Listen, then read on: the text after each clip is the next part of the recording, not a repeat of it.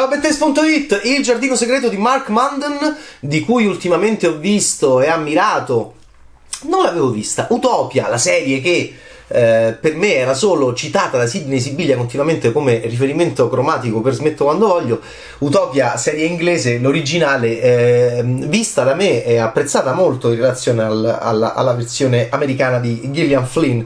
Ok, Mark Munden e poi The Third Day, altra serie televisiva molto interessante sulla Brexit, un isolotto stranissimo in cui accadono cose strane collegate al folk horror, vai lì, tradizioni ancestrali, però anche paure moderne, soprattutto che ti fanno fuori, un uomo e una donna. Va bene, forse un marito e una moglie. Jude Law e Naomi Harris, The Third Day, ancora una serie dai creatori di Utopia, Mark Munden alla regia. Questo è il giardino segreto di Mark Munden per il cinema, anche se esce in piattaforma Amazon da romanzo di Francis Hodgson Barnett, eh, che ha eh, generato tante, tanti adattamenti, uno anche prodotto da Francis Ford Coppola nel 1993 con Agnieszka Holland alla regia e Caroline Thompson alla sceneggiatura. Ho ricordato un Black Beauty sceneggiato da Caroline Thompson, ok. E adesso eh, che cosa succede?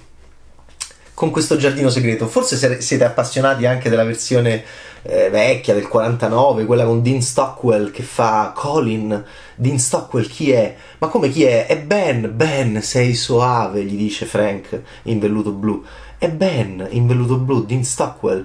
Vabbè, è quello dei Quantum Leap pure.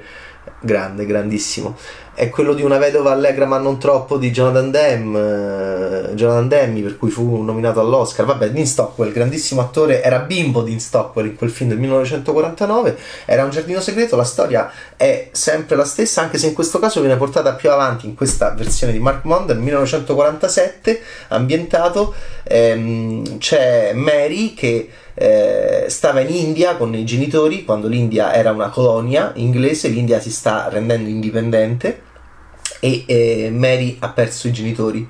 Eh, l'inizio è eh, diciamo eh, doloroso ma molto molto anche glamour. È molto bella è molto brava la, la bimba che fa eh, Mary. Si chiama eh, no questo è l'altro. Si chiama Dixie Edgerix ed è devo dire una, una giovane attrice di cui sentiremo parlare lei è Mary è senza genitori, è senza India, è senza colonia, è senza tutto ciò che era la sua vita precedente, deve, deve, deve, tornare in Inghilterra e va dallo zio.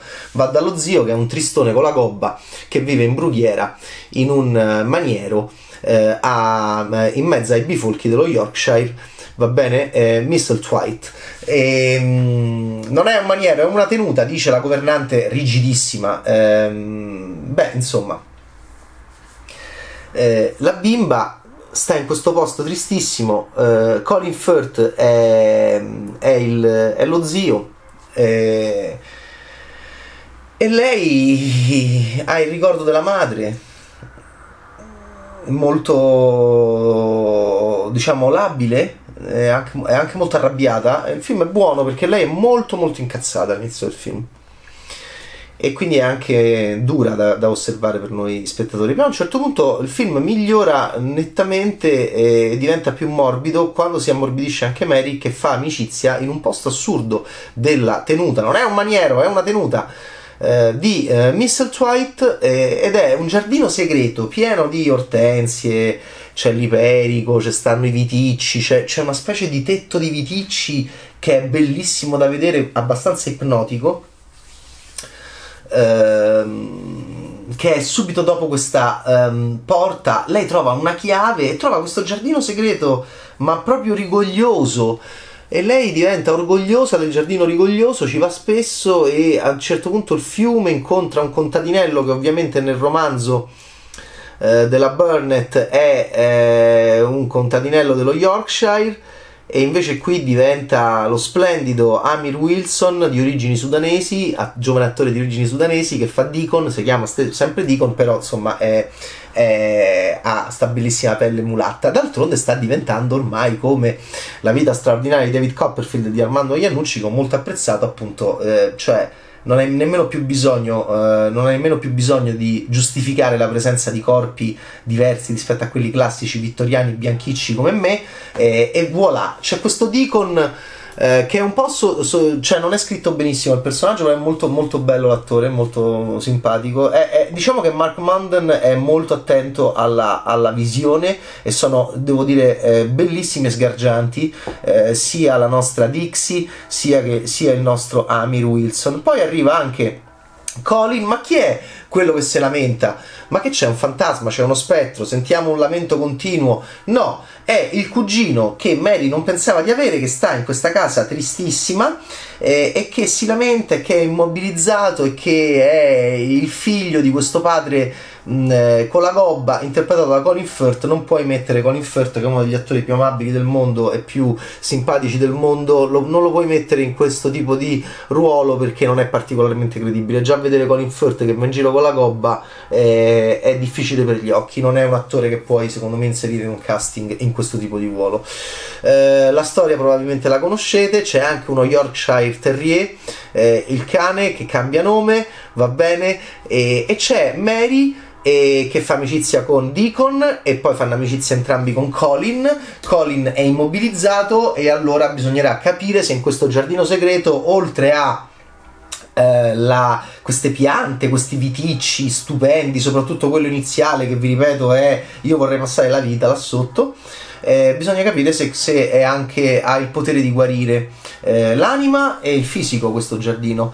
Eh, perché? Perché accade, e lì devo dire il film diventa... Allora, intanto il giardino è molto rigoglioso, però a volte c'è un'effettistica in CGI secondo me eccessiva. Eh, per esempio, c'è un momento in cui loro stanno uscendo dal giardino e ci sono queste foglie gigantesche che si appassiscono tutte insieme eh, su di loro con una calma anche che mi ha inquietato. E non c'è, quando io non vedo reazione nel personaggio protagonista di fronte a un effetto speciale così forte, quando io non vedo una reazione che poi diventa azione drammaturgica, mi preoccupo e perdo connessione con il testo e penso che sia un errore cinematografico e grammaticale, diciamo accade in una scena, poi non accade in tante altre scene, però eh, a volte Manden e, suo, e il suo reparto eh, VFX, VFX esagerano. Esagerano e creano, secondo me, una, una, una, uno spettacolo troppo, ehm, troppo, esa- troppo ehm, squilibrato troppo squilibrato sul fronte effettistico e dove non c'è poi reazione da parte dei personaggi. L'effetto speciale diventa troppo più grande rispetto al personaggio e questo secondo me non deve mai accadere all'interno di un, uh, di un prodotto audiovisivo, soprattutto fantasy. Ci sta il soprannaturale? E beh, ci cominciano, Mary comincia ad avere dei ricordi e comincia ad avere dei ricordi della madre, quella madre che lei in un certo senso odiava, anche se non se lo poteva dire, che l'aveva abbandonata e, e, allora il film diventa molto interessante perché eh, cominciamo a capire meglio che cosa è successo in questa famiglia. E c'è, devo dire che la storia è splendida, il romanzo di, de, della Barnett è meraviglioso, non ci avrebbero fatto tutti questi adattamenti, c'era pure un adattamento inglese che non ho visto eh, dell'87 per la tv con, con Colin Firth che però qua torna nel ruolo dello zio. E lì invece faceva il giovane, il, il, Colin che diventava un po' più grandicello. Magia, segreti, lei, ecco, sono i tre cardini, diciamo, di questa storia. Siamo noi a dover imparare dai figli. Rose rampicanti, Edere, ma soprattutto il, eh, l'idea che Mary entri in connessione con un qualcosa, un albero, una giovinezza. Ecco, allora, mi è piaciuto molto del film di Mark Munden, di questo giardino segreto, mi sono molto piaciute le scene dei tre, dei tre. Sono scelti, devo dire, mh, mm, mentre Colin Firth secondo me non è scelto bene, e invece tre ragazzini, diciamo anche come si chiama quello che fa Colin, eh, Idan Hay, Hayhurst. Beh, insomma, Idan, eh, Amir e Dixie sono fantastici e mi piace moltissimo quando cominciano a immaginare il loro mondo, la loro vita, il, eh, un, modo di, un, modo di, essere. Mi ha ricordato, sapete che cosa? Creature del cielo di Peter Jackson. Me l'ha ricordato molto.